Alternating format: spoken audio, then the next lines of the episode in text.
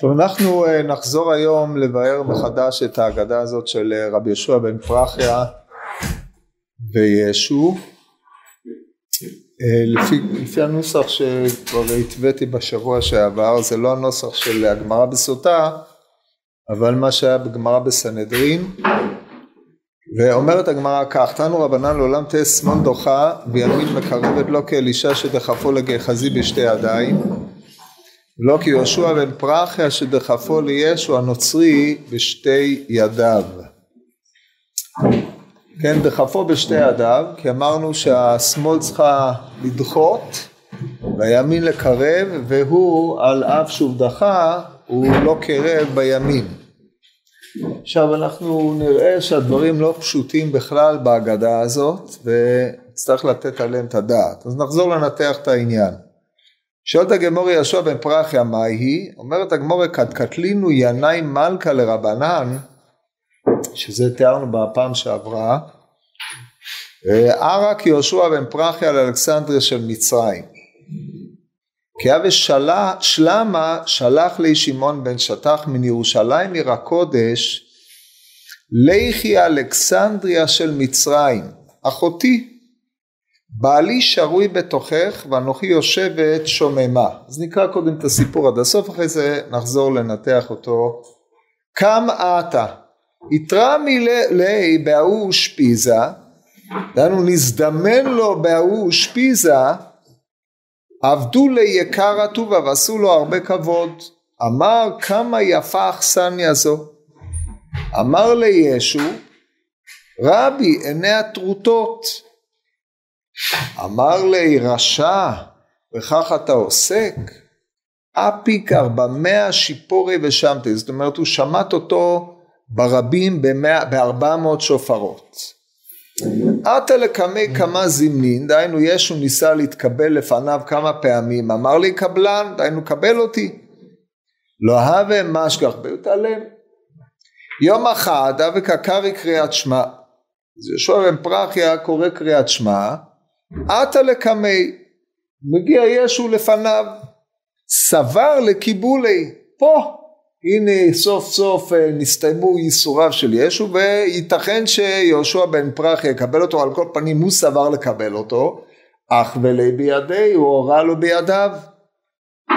כן, לפי המבואר בגמרא ביום הבי"ט, אמ, זה היה בפרשה שנייה. הוא סבר, אבל פה הטרגדיה הגדולה של הסיפור, שהוא מראה לו להמתין עד שיסיים קריאת שמע, כדי שהוא יקבל אותו, וישו פירש את תנועת היד שלו הפוך, מדחדחי לי. זאת אומרת, למרות שהוא ניסה לקבל אותו, אה, ישו פירש לא נכון את, את הקבלה כדחייה. אזל זקף לוינתא והשתחווה לה. הלך רבי יהושע בן פרחי אחרי ישו אמר חזור בך הדר בך שהרי הוא רצה לקבל אותו.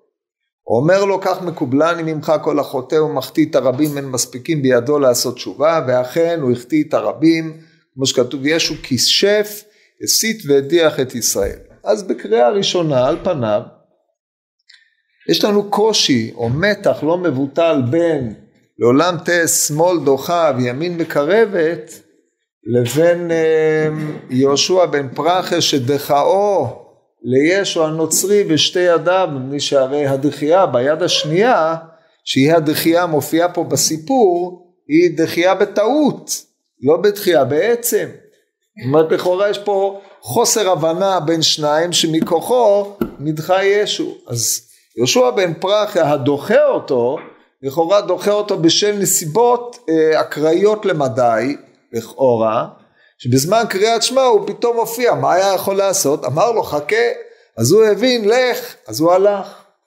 אז מזה אנחנו למדים שיהיה אדם שמאל דוחה וימין מקרבת ולא כישו, כיהושע בן פרחה שדחאו בשתי ידיים? עכשיו אין ספק שמדובר פה בדחייה, מפני שהרי כתוב פה, זו הפעם היחידה שמופיע בסיפור, מתחדחי לי. אז יש לנו קושי גדול בהבנת האירוע הטרגי הזה. כמו כן שאלנו בפעם שעברה מה עניין ירידתו לאלכסנדריה וחזרתו לירושלים לעיקרה של, עיקרו של האירוע? כיוון שתכליתו של הסיפור הוא להדגים מה זה לא לדחות בשתי ידיים, אפשר היה לומר שהם הזדמנו לאיזו אכסניה ושם אירע האירוע. כמו כן גם קשה להבין למה בגלל שהוא אמר רבי עיני הטרוטות אז הלך אה, יהושע בן פרחיה ושמט אותו ברבים בארבע מאות שופרות. רגע אני אגמור להעלות את העניינים אגיד מה שיש לי להגיד אחרי זה תשאלו שאלות. למה?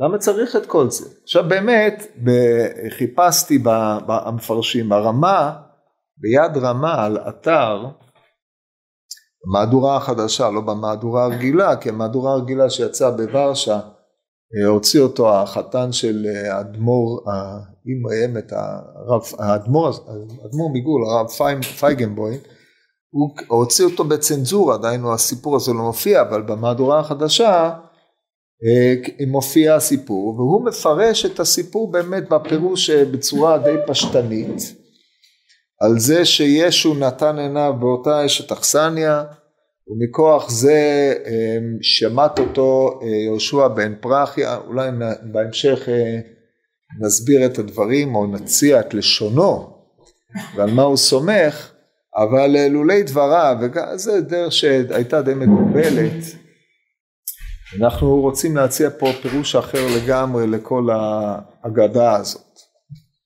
אז אנחנו נתחיל עכשיו מחדש לבחון את מערכת היחסים שבין אלכסנדריה לירושלים כתשתית להבנת ההגדה. הוא יורד לאלכסנדריה של מצרים, כמו שאמרנו יש שותפה לו ולכן הוא לא נזכר איתו, וכאשר מגיע השלום בירושלים, השלום בירושלים הוא כאשר אה, שלומציון המלכה הצליחה להשלים בין אה, ינאי המלך לבין גיסו שמעון בן שטח פי אותה אגדה מפורסמת בברכות בדף אה, מ"ח. ואז אה, מן הסתם וסביר כך להניח ששמעון בן שטח נתמנה הנשיא. אז הוא שולח אל הנשיא של הדור הקודם יהושע בן פרחיה שברח בינתיים למצרים מן ירושלים עיר הקוידש לכי אלכסנדריה של מצרים אחותי בעלי שרוי בתוכך ואנוכי יושבת שוממה. עכשיו צריך להתבונן היטב לרמיזות. מיני ירושלים עיר הקוידש לכי אלכסנדריה של מצרים. ירושלים מקבלת את התיאור עיר הקודש, כן ירושלים עיר הקודש, פסוק בישעיה בנ"ב דומני כלי עבור בך עוד ערל וטמא. ואילו אלכסנדריה מתוארת כעיר של מצרים שאנחנו יודעים על מצרים כמעשה ארץ מצרים אשר ישבתם בה לא תעשו ובספרה דרשו שאשר ישבתם בה שהמקום שישבו בה היה גרוע מכולם. כן, אז זה רמיזה שהיא אה, די ברורה, יכול להגיד מן ירושלים אל אלכסנדריה. התוספת של מצרים לעומת עיר הקודש באה להנגיד בין איכותם של המקומות. אף על פי כן אלכסנדריה מכונה במכתבו זה או באיגרתו של שמעון בן שטח אחותי. האחות יש בה צירוף אלא שיש פה דיסוננס חריף ביותר. אחותי בעלי שרוי בתוכך ואנוכי יושבת שוממה. בעלי שרוי בתוכך יהושע בן פרחיה מתואר פה כבעלה של ירושלים דהיינו מי שהיה הנשיא הקודם של ירושלים עטרת תפארתה של ירושלים, במקום שהוא יהיה במקום אשתו, הוא נמצא במקום אחותה. יש פה בעיה חמורה מאוד ורמיזות חמורות למצב מעוות בלי ספק. זה שאתה יושב שם ואתה אינך בירושלים, יש פה עיוות שהעיוות הזה הוא אה, בעצם מעין מקום של אה, מציאות לא נכונה עד דימוי ערוותי מסוים. ואנוכי יושבת שוממה, כן, הרי הפסוק שוממה כל היום דבה בספר אה, איכה הוא ברור, כן, לא כי רבים בני שוממה מבני בעולה זה לא הקישור, אנוכי יושבת שוממה זה שוממה כל היום, דבה, מנודה, מרוחקת, באשר אתה מרוחק ממני, רחק ממני מנחם משיב נפשי. אלה הדימויים במכתב הזה, במילים אחרות אתה נמצא במקום שהוא לא ראוי לך, או המציאות שלך באלכסנדר של מצרים שהוא מקום טמא, הוא איננו הולם את מי שהוא היה צריך להיות בירושלים, אנחנו רואים בך מרא דאתרא דירושלים. שמה אנחנו יודעים על אלכסנדריה? ולמה היא מכונה אחותי? התוספתא במסכת סוכה מתארת את אלכסנדריה ככה, נקרא לכם את הלשון. אמר רבי יהודה, כל שלא ראה דיופלוסטון, דיופלוסטון זה מקום דו מפלסי, דו פלס של סטייט של אלכסנדריה של מצרים לא ראה כבוד לישראל מימיו. כן הגמרא במסכת סוכה בנ"א ע"ב מביאה את זה בהקשר של כל שלא ראה שמחת בית השואב או לא ראה שמחה מימיו, כל שלא ראה מקדש, בניינו של הורדוס לא ראה בניין יפה מימיו, ואז תניא, אמר רבי יהודה, כל שלא ראה בדיפלסטטון של אלכסנדר של מצרים, לא ראה כבוד לישראל מימיו. עכשיו הנה התיאור.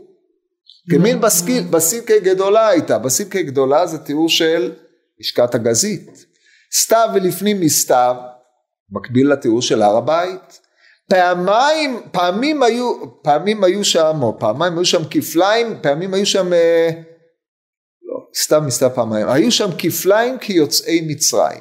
עכשיו כפליים כיוצאי מצרים מופיע עוד פעם אחת בתיאור הפסח שעשה אגריפס, שהוא ספר את הכליות, כן? זה מופיע בתוספתא במסכת פסחים. וזה בא להורות על גדלותה ותפארתה של ירושלים, אבל זה תיאור של אלכסנדריה. 71 קתדראות של זהב היו שם כנגד 71 זקן כל אחת ואחת מ-25 ריבו. זה ענק, המון, כן? זה מייצג את 71 הזקנים. במה של עץ באמצע וחזן הכנסת עומד עליה והסודרים בידו, מרמז טקס ההקל, שזה קבוע. נטל לקרות ועלה מניף בסודרים והם עונים אמן על כל ברכה וברכה ועלה מניף בסודרים ואין עונים אמן כן לזה יש מקבילה ברורה כן היא לא הכי מפורסמת בעולם אבל uh, היא ידועה במסכת תמיד כאשר מתוארת עבודת הכהנים היומיומית. הרי זה כתוב וניף הסגן בסודרים הקיש בן ארזה בצלצל ודיברו הלווים בשיר הגיעו לפרק תקעו והשתחוו העם על כל פרק ועל תקיעה ועל כל תקיעה השתחוויה זהו סדר התמיד לעבודת בית אלוקינו זה הסוף של מסכת תמיד. אז הנה זה היה יום יום באלכסנדר של מצרים. כן אני לא נכנס לשאלה של מקדש חוניו פה זה הבית כנסת דהיינו המקדש מעט שיש באלכסנדר של מצרים אבל זה לא נגמר פה, יש לנו עוד תיאור מפליא. אמ, ולא היו יושבים מעורבבים, אלא זהבים בפני עצמם, כספים בפני עצמם, גרדיים בפני עצמם, תרסים בפני עצמם, נפקים בפני עצמם, וכל כך למה כדי שיחסנאי בא ונטפל לאומנותו, משם פרנסה יוצאה. מסודר גילדות כל אחד במקומו לא ישים מעורבבים זה כמו בשמחת בית השואבה שעשו תקנה גדולה עשו במקדש כידוע במילים אחרות, כשאתה קורא את התיאור הזה של אלכסנדר של מצרים, או על כל פנים הקהילה היהודית באלכסנדריה, מלבד העוצמה, העושר, הריבוי שיש פה, נוכח פה משהו מקביל לבית המקדש. משהו מקביל לירושלים, אבל יש לך גם רושם של סדר יוצא מגדר הרגיל, הנהגה נפלאה שיש שם ומהמקום הזה יוצא אמ, יהושע בן פרחיה לחזור לירושלים שהייתה בזמנו של ינאי המלך עיר שנתונה במחלוקת חמורה בין הצדוקים לבין הפרושים עיר שרדפו בה את החכמים עד אה, הריגת רוב החכמים ובריחת השאר עיר שצריכה עכשיו לחזור ולהחזיר לעצמה את הסדרים לעומת המקום המסודר הזה שחרב רק אה, בתקופה מאוחרת יותר על ידי טרוגנוס כמו ש... מופיע בגמרא. טוב, אז זה המקום שממנו יוצא. לכן היא קרויה אחותי, יש לה דמיון רב, ירושלים. אומר לו ליהושע בן פרחי, אתה לא נמצא במקום הנכון, אמנם זה דומה, אבל אולי אחות תאומה, אבל מלבד זה שזה מקום טמא לעומת עיר הקודש, אתה לא שייך שם, אלא שייך למקום אחר. אבל, כמו כל ירידה למצרים ועלייה ממנו, מי שיורד ועולה ממצרים או שהוא לא מתרשם ממצרים אלא מבקש לצאת ממנו או, ש, רושמי מצרים נקבעים בו קביעות יתרה, וכבר רמזתי לזה בשיעור הקודם, על הירידה של לוט למצרים, אברהם ולוט יורדים למצרים. כשהם יורדים למצרים הם יורדים אה, מתוך מגמה משותפת, כן, מלבד הרעב בארץ, אבל כאשר הם עולים, למי שיעיין בכתובים ועכשיו אה, לא נאריך בזה, נוצר פירוד, פירוד ראשוני כבר מבוטא בסדר של הפסוקים, אברהם עולה עם אשתו וכל אשר לו, ולוט עמו הנגבה. ומצרים אה, כנראה הטביע את ראש עמה לוט, שהרי הדבר הזה, בסוף מלבד זה שהעשיר גם את אברהם ואת לוט הרבה מאוד, זה מביא לידי פירוד.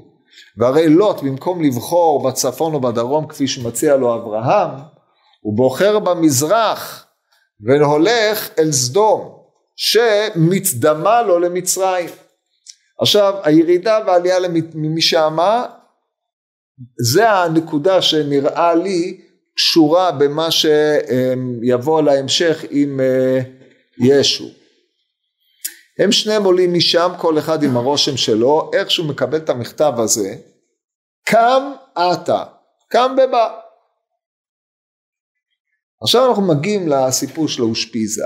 פה צריך לדקדק היטב בלשון הש"ס, כי הגמרא הזאת היא משונה ביותר. יתרה מפה, לפי הנוסח הזה שבררתי, יתרה מילי בהוא אושפיזה, עבדו לי יקר הטובה, אמר כמה יפה אכסניה זו. עכשיו יש פה כמה וכמה דברים משונים. יתרה מילי בהוא אושפיזה, נזדמן לו בהוא אושפיזה. לא, זה לא נזדמן לו, האושפיזה לא נזדמנה לו, אלא הוא אמור להזדמן לאושפיזה, כן, לא הפוך. ועשו לו כבוד הרבה. טוב, יפה שעשו לו כבוד הרבה, אחרי ככלות הכל, הוא היה נשיא ישראל, מה, מה הרבותא בזה? אבל אחרי זה הקילוס, כמה יפה האכסניה הזו. אכסניה היא לא יפה, מה אתה מתאר פה? את המבנה של האכסניה? את מה? ממתי הצירוף יפה אכסניה זו הוא צירוף המתקבל? כמה יפים או כמה נעים או נאה אכסניה זו באמת אה, בהרבה נוסחאות נאה אבל נאה זה תיקון של יפה. הדבר השני הוא ממתי אתה מקלס את האכסניה אתה מקלס את האושפיזה פתח באושפיזה ועבר לאספניה כמה נעים כמה יפה אושפיזה זו. עכשיו כיוון שמדובר על האכסניה ויופייה, אז הרמה פירש את זה באופן הזה. אקרא לכם את הלשון. אומר הרמה, יתרמי באושפי זהב אליה ההיא איתתה, דאבי מרתא דביתא יקרא טובה. ההיא איתתה דאבי מרתא דביתא זה השלמה שלא נמצאת בנוסחות, בנוסחאות, אבל צריכים אה, להשלים כי הרי הוא נזדמן בהאי אושפיזה דהיינו נזדמן לו אה, באותה אכסניה. ומישהו היה צריך לעשות לו יקר הטובה מי יעשה לו יקר הטובה על פניו היינו אומרים בעל הבית אומר לא? פה זו הייתה בעלת הבית כנראה לא היה בעל הבית. אמר כמה נאה אכסניה זו. אז אומר לו ישו רע בעיני הטרוטות, מסביר הרמה כהות, כן יש בטרוטות כמה וכמה משמעויות, מופיע בכמה מקומות, טוב יהיה כהות, יהיה עגולות, יהיה מרובעות, מלוכסנות, זה לא כזה משנה לענייננו, דיינו הם לא במצב התקין. אמר לו רשע, בכך אתה עוסק, מסביר הרמה, כיוון דאמר יהושע בן פרחיה כמה נאה אכסניה זו, סלקא דייתא דיישו דנאה ביופי כאמר. משום מה אחי אמר עיניה טרוטות, אומר זה נקרא יפה, תסתכל איזה עיניים יש לה. כאילו מתווכחים האם האישה יפה או לא יפה. ואי הוא, דהיינו יהושע בן פרחיה לא אמר אלא נאה במעשיה. וכיוון דאמר ישו עיניה, גליה דייתא דא וגריר בתר אבירה. עכשיו יש לו שלוש האשמות. א', דקאמר עיני הטרוטות, מדייק, הרמה תמה דעיני הטרוטות, הלאה ואחי, אבל ניחא לי בגבה, אם העיניים שלו לא היו טרוטות, היא הייתה, אה, טוב, זה בעיה. דבר שני, ותו, כיוון דאמר, אבל צריך לזכור שאין בעל הבית שם, טוב, יהיה כך. ותו כיוון דאמר עיני הטרוטות, בכלל תסתכל בה, איך אתה יודע מה מצב העיניים שלהם, לא הסתכלת. ותו דעילה דאה ועד יקבעו בעבירה, לאביך שידלה ליהושע בן פרחיה בהכי, זאת אומרת אם הוא לא היה דבוק בעבירה של זנות העיניים, הוא לא היה חושד ברבו שגם הוא חשוד בעבירה כזאת והוא היה מתקן אותו, אומר לו תראה אני רואה שאתה מתבונן בבעלת הבית אבל איך לא ראית את מצב העיניים? טוב זה נראה לי אחרי בקשת המחילה אולי ביאור מבחוץ, דהיינו תיאור אה, חיצוני של המעשה אבל קשה מאוד לתלות את כל המשך העלילה בדבר כזה למרות שבספרות המוסר בנו מזה הרבה עניינים לכן אני סובר שיש בזה מעט אה, לא, לא, לא לזה התכוונה הגמרא בקצרה. כי העיקר חסר מן הספר. יתרה מילי באו אושפיזה מה זה יתרה מילי? נזדמן לו לאותה אושפיזה לא כתוב קם עתה בהדי דעתה אה, או בהדי דעתה אה, נכנס לאושפיזה או איל להוא אושפיזה כמו שהיה צריך לומר וגם כמה יפה האכסניה הזו שאתה קורא לאישה אכסניה אחרי שנקראה אושפיזה זה משונה מאוד העיקר חסר מן הספר לכן לולי דבריהם הייתי מפרש שיש פה משמעות אחרת שבהתחלה לכאורה נראית משונה ומופרכת מעיקרא דדינא אבל אחרי זה נראה שהיא לא מופרכת בכלל. הרי כתוב על רבי יהושע בן פרחיה וישו, כתוב עליו שהוא קם עתה, דהיינו הוא הגיע לירושלים. יתרה מילי בההוא שפיזה, דהיינו נזדמן לו באותו מקום אירוח, או במארח או מארחים שעשו לו הכבוד הרבה. איך שאני רואה את זה, הכוונה הוא חזר לירושלים ורבני ירושלים קיבלו אותו יפה. עכשיו, הוא רואה את עצמו, או הוא בעמדת אורח, זו בעיה. אמר, כמה יפה אכסניה זו, האכסניה שאנחנו מדברים עליה, זאת ירושלים עיר הקודש. אלא שמה הקושי עם הביאור הזה?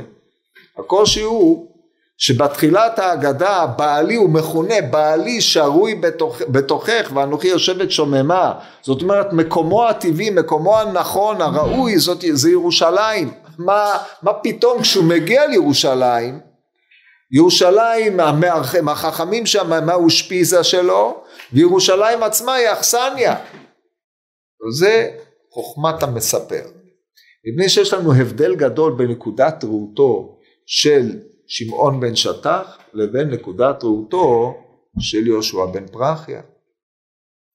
יהושע בן פרחיה כשהוא חוזר לירושלים, הוא חוזר לירושלים לא במצ...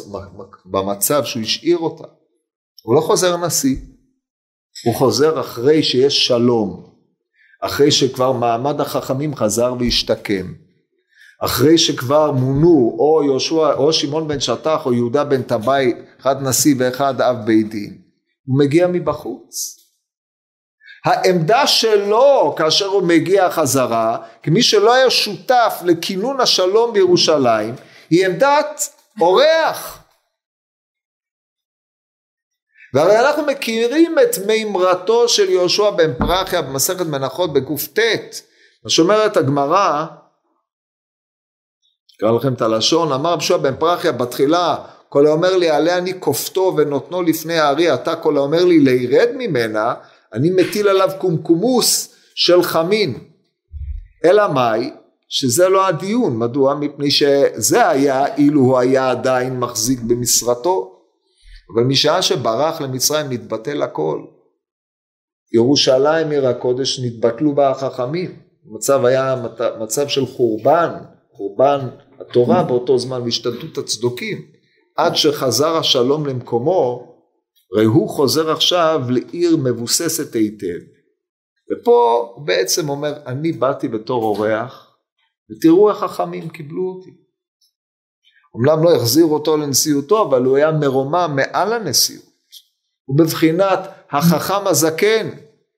וכאשר הוא מסתכל על הסדרים של ירושלים, על הנהלים, על השיקום, הוא אומר כמה יפה אכסניה זו. כמו, ובזה הוא מאמץ את אה, נקודת ראותו של אה, שמעון בן שטח, ירושלים עיר הקודש, רבתי בגויים, שרתי במדינות.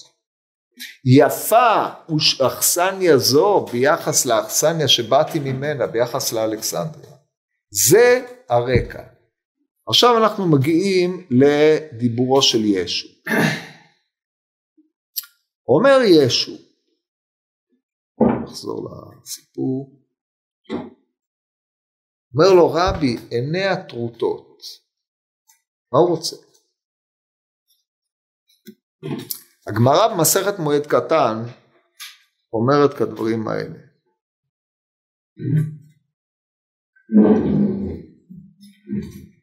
אה, סליחה, מסכת תענית. בתענית בדף כ"ד אומרת הגמרא, נפתח את המקום הזה.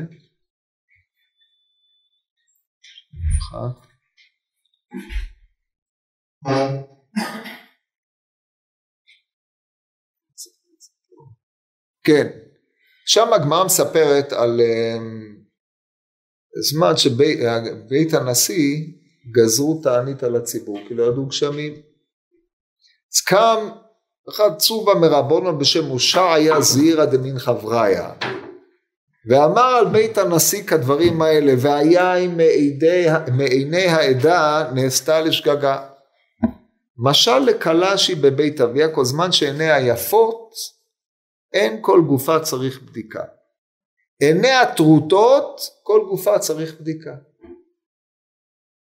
באו שם המשב"קים של בית הנשיא, התחילו להכות אותו, ככה אתה מדבר על הנשיא?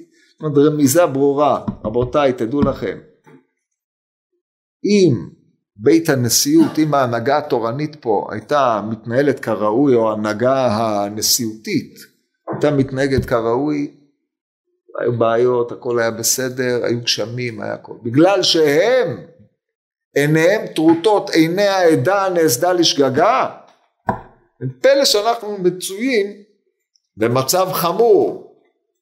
זאת אומרת, הטלת אשמה חריפה על התנהלות של בית הנשיא. זה עיני, עיניהם טרוטות. עכשיו נחזור לענייננו. זה, זה אפשרות אחת. האפשרות העינית, עיני הטרוטות הנוסף זה בסיפור של אה, הלל, גמרא במסכת שבת בל"א, אבל לא ראיתי אה, קשר של ממש בין הדברים. ולכן אנחנו נדבוק בזה. במילים אחרות, בא ישו ואומר לו, אתה מקלס את מה שקורה פה בירושלים? את ההנהגה של החכמים פה? הרי עיניהם טרוטות, זו הנהגה עקומה, הנהגה בעייתית ביותר. איפה ואיפה, התנהלות לא ראויה, התנהלות של אה, המלוכה, התנהלות של הדינמיקה במערכת הכוחות הזאת, למרות שיש פה איזה שלום, השלום הזה רעוע. האופן שבו מתנהלים במקדש מתחת לכל ביקורת, כן אנחנו יודעים שישו אה, אחד העניינים המרכזיים שהיה לו, הוא יצא כנגד ההתנהלות במקדש, בתוכחות, אה, הפך שם שולחנות, צהוב ואח שלו ועוד כל מיני דברים כאלה. על כל פנים, עיני הטרוטות זה הטלת, הטלת אה, ביקורת נוקבת מאוד בדברי, בחכמים. מאיפה הביקורת הזאת צמחה? על יסוד מה אתה אומר את הדברים האלה? לכן דומני שפה אני חוזר למה שלנעוץ את העניין בתחילתו באלכסנדריה של מצרים. אחרי שהוא יוצא מאלכסנדריה של מצרים עם התיאור המסודר, ההתנהלות המאורגנת, מגיע לירושלים ורואה מה שרואה, הרי שדברי אה, רבו יהושע בן פרחיה כמה יפה אכסניה זו מעוררים אותו אומר לו רבי איך אתה יכול להגיד דברים כאלה תראה ואז בעיני הטרוטות זה בעצם משפט קוד לסדרת ביקורת נוקבת וביזיון של צורת ההתנהלות שמתרחשת פה בארץ ועל זה יצא קצפו של רבי יהושע בן פרחי.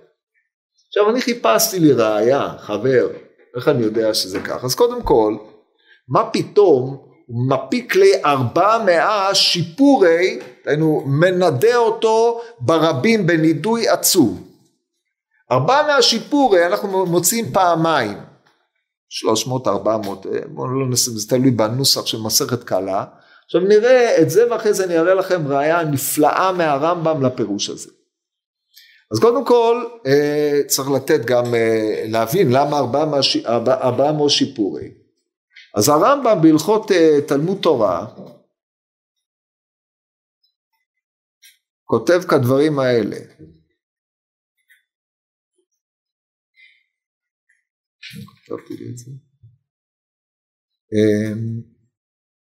כן. אומר הרמב"ם עוון גדול הוא לבזות את החכמים או לשנאותן. לא חרבה ירושלים עד שביזו בה תלמידי חכמים, שנאמר באים מלעיבים במלאכי האלוהים ובוזים דבריו ומתעתים בנביאיו, כלומר בוזים מלמדי דבריו. וכן זה שאמרה התורה אם בחוקותיי תמאסו, מלמדי חוקותיי תמאסו, וכל המבזה את החכמים אין לו חלק לעולם הבא, הרי זה בכלל דבר השם בזה. אף על פי שהמבזה את החכמים אין לו חלק לעולם הבא, אם באו עדים שביזה או אפילו בדברים חייב נידוי, זה מובן, לכן היו צריכים לנדות את ישו. ופה מוסיף הרמב"ם, ומנדים אותו בית דין ברבים, רק על הדבר הזה מנדים אותו ברבים. כונסים אותו ליטר זהב בכל מקום ונותנים אותו לחכם, זה אם זה חכם מסוים, אבל אם זה כלל החכמים, אז בוודאי ובוודאי שצריך נידוי ברבים. כן, אם זה בעיה של זנות העיניים כמו שעולה מאופן אחר, אז אולי בעם הארץ עושים את זה ברבים, אבל מי שהוא לא עם הארץ לא עושים את זה ברבים. אבל ביזיון תלמיד, ביזיון חכמים, בוודאי ובוודאי שזה דבר שנעשה ברבים. ותשובתו קשה, קשה מאוד. והמבזה את החכם בדברים אפילו לאחר מיתה מנדים אותו בית דין והם מתירים אותו כשיחזור בתשובה. אבל אם היה חכם חי אין מתירים אותו עד שירצה זה שנידו בשבילו. עכשיו עומד פה יהושע בן פרחיה בעמדת, כפי שהוא תופס את עצמו בעמדת אורח, שומע ומתפעל ממה שהגיע ירושלים ושומע את דברי ישו על המערכת הזאת. ברמיזה קצרה. לא יודע מה הוא אמר הרבה, אמר מעט, ואז הוא אומר לו, רשע! בזה אתה עוסק? אין לך דבר טוב, לתת, אין לך דבר טוב, הגעת חזרה לירושלים, כל מה שאתה עוסק זה רק בביקורת החכמים, רק בהרס במקום בניין, הרי המצב הוא מצב עדין, מצב לא פשוט, מצב שיש מתיחויות בעם ישראל. אז כל מה שאתה נותן את עיניך בו זה בסדקים ובשברים במקום לראות את הבניין שהולך ומתהווה פה. זה הטענה שלו. בזה אתה עוסק. אם זה היה על זנות העיניים, הלשון היא בזה אתה נותן את עיניך או משהו כזה. אבל אה, לא שיש פה ראיה מוכחת, אבל כל פנים, הלשון בזה אתה עוסק, אז הוא מבין שכל מה שהוא הולך ומחזר אחריו, הוא מחפש את המומים של ירושלים. מחפש את מומי החכמים. עכשיו רבי שועה בן פרחיה אזי בזה לשיטתי שהרי הוא אומר שצריך ללמד זכות הווי מלמד אה, דן כל אדם לכף זכות קל וחומר ומישהו בחזקת זכאי שצריך לדון על אותו לכף זכות גם אם אתה רואה אילו דברים שהם לא מתיישבים איתך או לא מתיישבים עם איזה סטנדרט שראית במקום אחר צריך ללמד עליו זכות איך אתה שם את כל מעייניך בלימוד חובה לכן נדע אותו עכשיו מה זה 400 שיפורי? יש לנו שתי, אה, שני תיאורים של הדבר הזה הגמרא במסכת אה, מועד קטן אומרת מועד קטן ושבועות, אומרת הגמורה, נמצא את זה, מניין מפרטינן חטאי בציבור דכתיב כי לא באו לעזרת השם אמרו לה בארבע מאה שיפורי שמתי ברק למרוז כתוב בפסוק אורי מרוז אמר מלאך השם אורו ארור יושביה כי לא באו לעזרת השם לעזרת השם בגיבורים. אומרת הגמרא מרוז היה גברא רבא או הכוכר הם לא משנה מה לא באו לעזרת השם בגיבורים. לכן שמטו אותם. עכשיו, עזרת השם בגיבורים, אמנם שם זה בהקשר של מלחמה, אבל המושג גיבורי כוח, עושי דברו וכיוצא בזה, ביטוי לחכמים. אתה בא לירושלים, במקום שירושלים צריכה עזרה, מקום שהוא חוזר כדי לסייע לחכמים. אתה לא בא לעזרת השם בגיבורים, לכן אתה, לא זו בלבד שאתה לא בא, אלא אתה מרפא ידיים בדיבוריך, בצורת ההתנהלות שלך, במה שאתה עוסק. לכן נידע אותו, כמו שהגמרא אומרת, על אה, ברק. ההקשר האחר כדי אה, להעמיד את דברי הרמה על כל פנים לצד אחד, מה שכתוב במסכת קלה, שתי נוסחאות. בנוסחה האחת כתוב שם, כי זה לא, זה לא בדיוק אה, לא בדיוק עוזר לנו פה, אומר ככה, נמצא את התיאור הזה, שנייה אחת. כן, כתוב הכריז רב אלעזר בן עזריה בארבע מאות שופרות שכל המקבל כוס מיד כלה אין לו מחילה לעולם. אומרת הגמור שמע מן הערעור כמייסא דמי. ויסלקא דייתך לאו כמייסא דמי איך המחמרה ואמר אין לו מחילה לעולם לעולם אין מלאך יראו לאו כמייסא דמי טוב זה לא משנה ושני אשת איש דחמיר עטפי. אומר תראו עליו כדיבור אבל אשת איש זה חמור יותר אז אם פה פה שם מדובר קבלת כוס מיד קלה אם פה הוא נותן עיניה באשת איש, בהנחה שהייתה אשת איש, אם כי התיאור של הרמה זה לא ברור, אז אה, כן, בארבע מאות שיפורי אה, מנדים אותו, אין לו מחילה. אבל אחרי ככלות הכל קשה מאוד לקשר בין הדברים, מה עוד שזה לשון מסכת קלה, פה אנחנו מביאים לשון גמרא מפורשת, גם גמרא מסכת אה, שבועס בל"ט, וגם גמרא מסכת מועד קטן, שזה ההקשר. לא באו לעזרת השם בגיבורים. טוב, אז זה היה העילה לדברים. עכשיו, חיזרתי אחרי ראיה, חבר לדבר הזה. והנה החבר, כתוב ברמב"ם, בהלכות תשובה.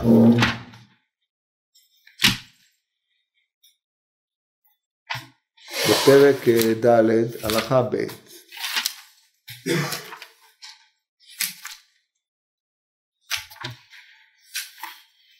אומר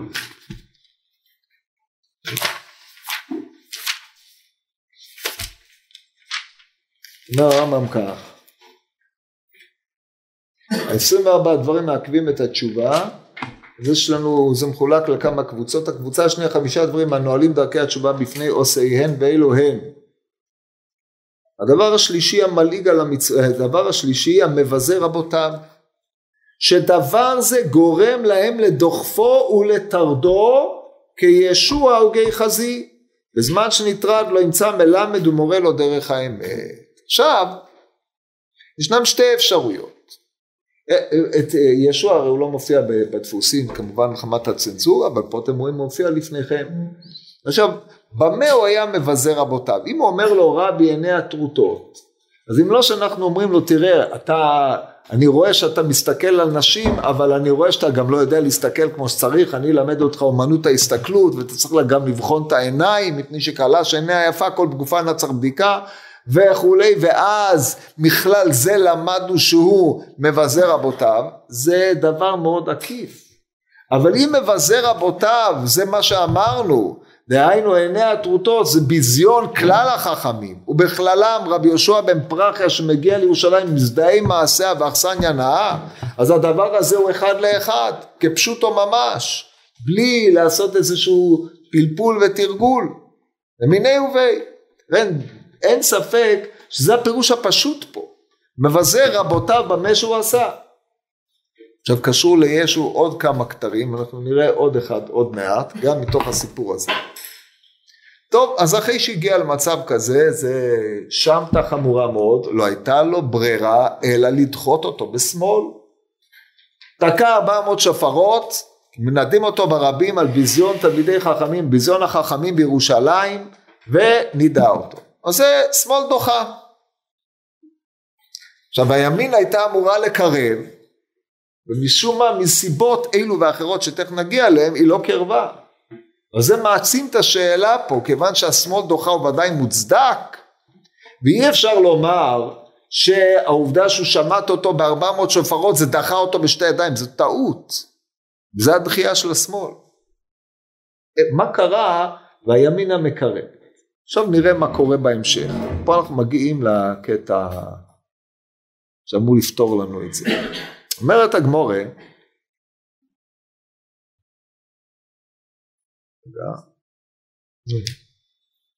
כן, אז עתה לקמי כמה זימנים, אמר לי קבלן, לא הווה משכח. ישו הגיע אליו כמה פעמים, אמר לו רבנו תקבל אותי. לא הווה משגח בי. אתה אוויר, אבק, אני לא רואה אותו. אתה לא קיים בשבילי. למה לא השקיע? כי הוא נידע אותו. אדם שביזה את החכמים עומד בשמתא, שם מיתה, מנודה, מרוחק. עכשיו ישו בא אליו פעם, פעמיים. למה הוא בא פעם, בפעם הרביעית, למה הוא בא? הרי הוא לא התייחס אליך. הוא מתעלם ממך. אתה מבחינתו לא קיים, הוא לא משגיח במה שאתה אומר בכלל. הוא לא משגיח. למה אתה חוזר? למה כאשר הוא עשה לך איזה תנועה, זהו, זה חתם את הגולל על הכל, מה קרה? היה לך איזה מספר פעמים שקבעת לעצמך ובדיוק בפעם האחרונה שהגעת, צירוף המקרים המפליא הזה, הוא עשה לך את התנועה, אבל לא בגלל התנועה, אלא מפני שגם אם הוא לא היה עושה לך תנועה, לא, זה, אמרת זה מספיק, או היה, יש משהו בתנועה שהוא עשה, אז מה קרה עד אז? מה, מה, מה נשתנה? מה נתחלק? אלא מה? ישו שהיה תלמידו של יהושע בן פרחיה וידע את דיוגם של החכמים כי הרי כדי להעביר ביקורת עליהם גם צריך להיות חכאו, צריך להיות צובה מרבנן, על כל פנים לדעת משהו. הוא ידע שמי שנוהגים בו בשמתא, כל עוד הרב משמט את התלמיד אסור לעמוד במחיצתו, הוא מנהיג בו ניהוג השמתא. אז הוא בא ואמר קפלן, דיינו האם אתה מוכן לקבל אותי? הרב אמר, לא, כיוון שהוא לא השגיח בו, הבין ישו שעוד לא נסתיימה השמתא שלו. כי יש שם עד גבול מסוים או עד זמן מסוים 30 יום, איזה יכול לעשות את זה יותר, כל חכם לפי מה שהוא. אפשר להתיר את זה מיד, ככה בשיטת ההלכה על פי הגמרא בנדרים, ו... אבל אה, כיוון שמעשהו היה מעשה חמור, שהרי השמטה הייתה שמטה רבתי בארבע מאות שופרות, אז הוא לא השגיח בו, אז הוא כל פעם חזר, אולי עכשיו נסתיים, אולי עכשיו הוא יקבל אותי. אז כשהוא לא משגיח בו, פירושו של דבר שהשמטה עדיין עומדת בתוקף. הוא צריך לנהוג בעצמו מנהג של אה, מנודה. לכן הוא חזר כל פעם, שמא עכשיו יסתיים העניין. עכשיו מגיע הקטע המרתק. מה קורה? אומרת הגמורה, יום מחדה וקקרי קריאת שמע עתה לקמי. סבר לקיבולי. למה? למה סבר לקיבולי? עכשיו אפשר להגיד שבאופן אקראי הוא יום אחד הגיע על פניו, באותו זמן במקרה הוא גם קרא קריאת שמע, ובמקרה הוא גם החליט שאחרי כך וכך זמן עבר הגיע הזמן לקבל אותו ושלושה אירועים בלתי תלויים לכאורה נזדמנו לפונדק אחד באופן פלאי עכשיו הוא קורא קריאת שמע, עכשיו הוא בעיתו החליט להגיע, וזה בדיוק מתאים עם הזמן שהוא החליט לקבל אותו. אלא שזה לא דרכם של החכמים, כמו שאנחנו למדים מהמהר"ל, שדברים כאלה הם לא קורים במקרה, דברים מכוונים, וכשקוראים דבר כזה בהגדה צריך לדעת שיש פה תלות סיבתית חריפה, שאומרת דורשני. דהיינו יום אחד הוא קורא קריאת שמע, וכשהוא קורא קריאת שמע ישו מגיע לפניו, הוא מגיע לפניו כי הוא קורא קריאת שמע. וכיוון שהוא מגיע לפניו בזמן שהוא קורא קריאת שמע סבר לקיבולי נסיבות, העובדה שהוא בא בזמן קריאת שמע זה עצמו עילה לקבל אותו. ועכשיו שכל התנאים מוכנים כדי שהוא יקבל אותו הוא דוחה אותו. וזה הטרגדיה של הסיפור הזה. אנחנו צריכים לשאול למה הטרגדיה הזו אירעה. אבל קודם כל נבין את הדברים הללו. אדם שקורא קריאת שמע, אנחנו מכירים ההקשרים של קריאת שמע, לעולם יקבל עליו עול מלכות שמיים, תחילה ואחר כך יקבל עליו עול מצוות. כיוון שבפרשה השנייה הוא צריך לקבל עליו עול מצוות. בכלל קריאת שמע, כלולים כמה וכמה דברים. במסגרת עול מצוות כלולה החובה ושיננתם לבניך ודיברת הבא, דהיינו החובה של הרב ללמד את כל התלמידים, כמו שהרמב"ם פוסק בהלכות תלמוד תורה. מגיע לפניך תלמיד שהיה תלמיד ונתנדב, ואתה עכשיו קורא ושיננתם לבניך, אתה קורא ואהבת את השם אלוקיך, כדרשת הגמורה ביומא בפ"ו, זה גם מופיע בספרי, אוהביהו על הבריות. אתה רואה בן אדם דחוי, מנודה, אין לו חברה, אין לו כלום. ואתה בתור מרא דשמייטה קנה לך רב, מטיל עליו את החובה לקנות לו רב, כאשר אתה קורא ושיננתם לבניך ואתה מעמיד לפניך, מקבל עליך את החובה ללמד את כל התלמידים. צירוף הדברים הללו יחד, כשהוא בא ואומר רבנו, בזמן שאתה מקבל עול מלכות שמיים ועול מצוות, קבל גם אותי. ואני גרעתי? במה גרעתי? מכוון.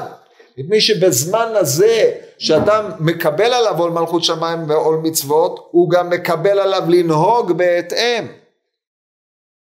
סבר לקיבולי. אלא מה נעשה?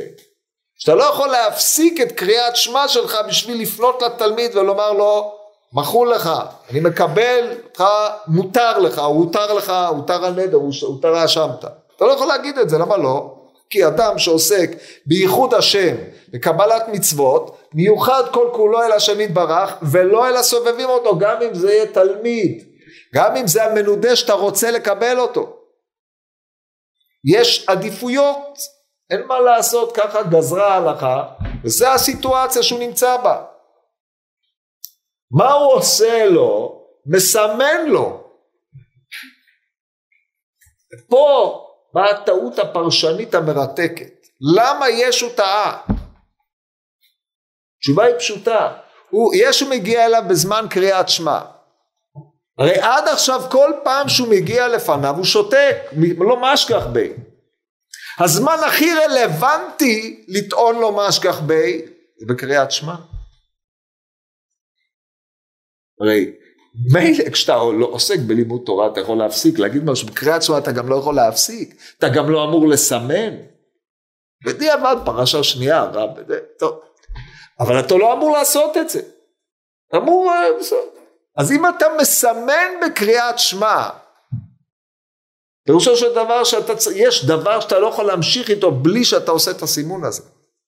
אם זאת הכוונה שעכשיו אני לא יכול לקבל אותך, חכה עד אחרי קריאת שמע, אז לא היה צריך להגיד כלום. כי הרי עטו, ישו לא רואה שהוא קורא קריאת שמע והוא לא יודע שהוא לא יכול לקבל אותו בקריאת שמע. על כורכך אומר ישו, עד עכשיו הוא לא השגיח בי. עכשיו כאשר אני באתי אליו באמצע קריאת שמע והוא מסמן לי פירושו של דבר, אני לא יכול להמשיך את קריאת שמע כאשר אתה נוכח פה. סור מעליי ואל תראה פניי. אתה לא יכול לאפשר לי, קבל עליי עול מצוות, כשאתה עומד פה הרשע במה אתה עוסק. מבזה החכמים, אין לך מקום במחיצתי. עכשיו שימו לב שזה לכאורה צירוף מקרים, אבל צירוף המקרים הזה שהוא מסמן לו המתן והוא מבין לך, הוא עצמו הביקורת של לא ימין דוחה. ופה השאלה אולי איך זה יכול להיות. זאת אומרת, בהנחה שהפירוש שלי נכון, אז מיד אמרתי לעצמי, מה אני עושה עם הימין הדוחה? צריך למצוא לזה פתרון. זה מרתק, אבל זה מסביר את, הסיטואציה פה היא יוצאת מגדר הרגיל, סיטואציה מרתקת, שגם נצטרך להסביר מה עומד בשורשה, אבל כל פנים שתבינו את הסיטואציה. אחרי ההתבוננות, הגעתי למסקנה שהימין מקרבת לא הייתה פה כאשר הוא לא השגיח בו, כי הרי לאור מה שהסברתי כעת, שורש של כל האירוע הוא בגלל שלא השגיח בו. שכשהוא השגיח בו, השגיח בו באופן שהוא פה פירש אותו כדחייה. אם הוא היה ממשיך לא להשגיח בו, לא הייתה נוצרת הטעות הזו. יוצר שניסיון לקבל אחרי שלא השגחת, מטבעם של דברים בהקשרים כאלה הופך להיות דחייה מבחינתו של מי שבא להתקבל. אם כן העניין נעוץ בזה שהוא לא השגיח בו כל פעם שהוא בא לפניו. וזה לעולם תהיה שמאל דוחה ומימין מקרבת. אתה לא קרבת אלא בזה שלא, בזה שלא השגחת בו מתגלגל על ידך שדחית אותו בשתי ידיים. ואז הביאור של לעולם תהיה שמאל דוחה ימין מקרבת הוא לא קודם שהשמאל תדחה ואחרי שהוא יהיה דחוי תבוא ותקרב אותו, אלא בו זמנית, בזמן שהשמאל דוחה הימין מקרב. ולמדתי את זה מהרמב"ם. אומר הרמב"ם בהלכות תלמוד תורה, פרק ד' הלכה א', אין מלמדים תורה אלא לתלמיד הגון נאה במעשיו או לתם. אבל אם היה הולך בדרך לא טובה, מחזירים אותו למוטב, מנהיגים אותו בדרך ישרה ובודקים אותו ואחר כך מכניסים אותו לבית המדרש, מלמדים אותו. אמרו חכמים כל השונה לתלמיד שאינו הגון כאילו זרק אבן למרקוליס שנאמר כצור אבן במרגמה כנותן לכסיל כבוד ואין כבוד אל התורה שנאמר כבוד חכמים מנחל. אז יש פה תלמיד לא הגון, אתה מוציא אותו מבית המדרש. אם אתה לא אומר לו טוב לך, כשתהיה מוכן תחזור נבחן אותך נראה מה קורה. אלא כשאתה יוצא איתו אתה, אתה מנהיג אותו בדרך ישרה ומחזיר אותו. אתה שמטת אותו. אתה הולך ויושב איתו ומלמד אותו איך לשוב. אתה עומד בארבע אמות לפי כל הקריטריונים של, של אה, מישהו בנידוי, אבל אתה צריך לדאוג שהוא יוכל לחזור. אומרת ההשמטה, הדחייה בשמאל, ממילא מטילה עליך מיד את החובה להתחיל לקרב. זה לא היה. אתה יכול להגיד לו, תשמע, אתה לא יכול לחזור לבית המדרש, אבל אני עכשיו אלמד אותך את דרכי התשובה, אסביר לו מה זה כבוד החכמים, מה זה גדולת התורה, ועוד אילו עניינים, תן לו דרוש בעניינים האלה עד שהוא יחזור. זהו, לא עשה. ולכן, נדחה ישו. עכשיו, מה קרה בסוף? הלך ישו, ו... אמ, ו... אה, זקף לוינטה והשתחווה לה. הלך אליו רב שועה בן פרחי אמר לו הדר בך תחזור בך. מה פירוש זקף לבנה והשתחווה לה? מה, מה הרעיון פה? לא זה לא הוא לקח לבנה והשתחווה אמנם יש בגמרא דיון על הדבר הזה מסכת עבודה זרה אבל הרי כל ההגדה הזאת היא בעצם באה לתאר אה, אילו עניינים מבחוץ זקף לבנה והשתחווה לה למה, למה הדברים נוגעים וכשהוא אומר לו תחזור בך, אומר הרי שנינו יודעים שהכל הבלים, אז אולי תעזוב את זה. אז המשמעות של הדבר הזה של זקף לבנה והשתחווה לה, אה, היא כזאת, לבנה זה יציר מעש, זה מעשיו של אדם. לזקוף את הלבנה זה להעמיד, לעשות מעשה או לייחד, לייחס חשיבות למעשה שעשית. הלבנה שהוא זקף פה זה ביזיון החכמים. ההשתחוויה זה הזדהות עם אותו מעשה. אז זה מה שהוא אומר לו. זאת אומרת, אמ, כאשר ישו אמ, בעצם אה, לזקוף לבנה ולהשתחוות זה פעולה מטופשת, כי הרי אתה יצרת את הלבנה הזאת. מה אתה משתחווה כמו שהנביא בישעיהו מלעיג, בישעיהו מ"א, חרש ברזל מהצד ומעקב, כל התיאור שם, אתה יוצר לבנה, אתה יודע מה יש בה, מה אתה הולך משתחווה אז הוא אומר, אתה מכיר את הטעות שעשית. מה אתה הולך ומזדהה עם עצמך? מה אתה עושה? תחזור בך. בוא פעם, באה התשובה של ישו. אמר לו, כך מקובלני ממך, כל החוטא מחטיא את הרבים מן המספיקים בידו לעשות תשובה. אז עכשיו אחד מן השניים. אם זה נכון, מה הווה אמינא של רבי שועה בן פרחיה? אם זה לא נכון, מה רוצה ישו? שבעצם יש פה קאץ', תבינו אותו טוב. הוא בא ואומר תחזור בך למרות שאמרתי שכל החוטא ומחטיא את הרבים אין מספיקים בידו לתשוב, לעשות תשובה אני אומר לך תחזור אז מה רוצה ישו? מה, מה הולך פה? יש פה איזה בעיה מעגלית אם האומר אומר שני דברים אז הם לא סותרים, הרי או שאתה לא מייחס לאומר חוכמה, הוא חושב שהוא טיפש, ואומר שני דברים לא מתקבלים על הדעת, או שאתה לא מבין את מה שהוא אומר, אבל הרי, ותייחס לו חוכמה, אז תשמע מה שהוא אומר, אם אתה הולך אחרי מה שמקובל ממנו, תקבל גם את זה ממנו. יש פה בעיה פנימית.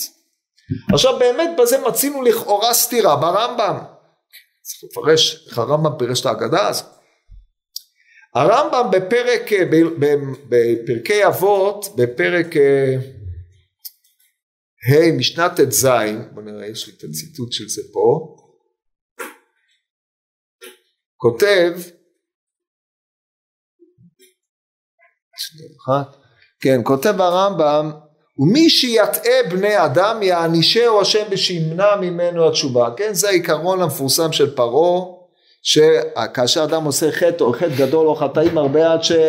עולה הדין לפני אה, דיין האמת שימנעו ממנו התשובה. דהיינו זה עונש אין מספיקים בידו לעשות תשובה מענישים אותו שאתה לא תצליח לעשות תשובה. מה שאומר ישו. חוטא ומחטיא רבים זהו נגמר הסיפור אין לי מה לחפש. מאידך גיסא הרמב"ם אומר המחטיא את הרבים אין הקדוש ברוך הוא מספיק בידו לעשות תשובה בפרק ד' הלוך א' אבל בסוף פרק ד' כותב הרמב"ם כל אלו הדברים וכיוצא בהם אף על פי שמעכבים את התשובה אינם מונעים את התשובה. אז כמובן אין מספיקים זה תלוי בדרגת החטא רמת העונש או רמת החומר של המייסה אומר לו ישו אני חוטא ומחטיא כמו ירבעם בן נבט איך יספיקו מדיח מסית וכולי איך יספיקו בידי לעשות תשובה אומר לו תחזור בך אני הרי לימדתי אותך את זה ואני אומר שלא ימנעו ממך אם אתה תחזור כי אני מכיר אותך אז הוא אומר לו, תגיד לי, אתה אומר לי לחזור אחרי שאמרת לי לא לחזור? פה אנחנו מגיעים למת... לנקודה האחרונה של הבעיה שלו. אומרת הגמרא במסרת גיטין, בדף נ"ז עמוד א', אז על אסקה, על אה, אונקלוס בן קלוניקו שמה, אסקה בן נגיתא לישו הנוצרי. אמר לי, מן חשי בעולם, מי חשוב בעולם האמת? אמר לישראל, מהו להדבוקי בו? אמר טובתם דרוש, רתם לא תדרוש כל הנוגע בהם כאילו נוגע בבבת עינו, כן? עינו, איי, טוב, אין לנו זמן להאריך בזה.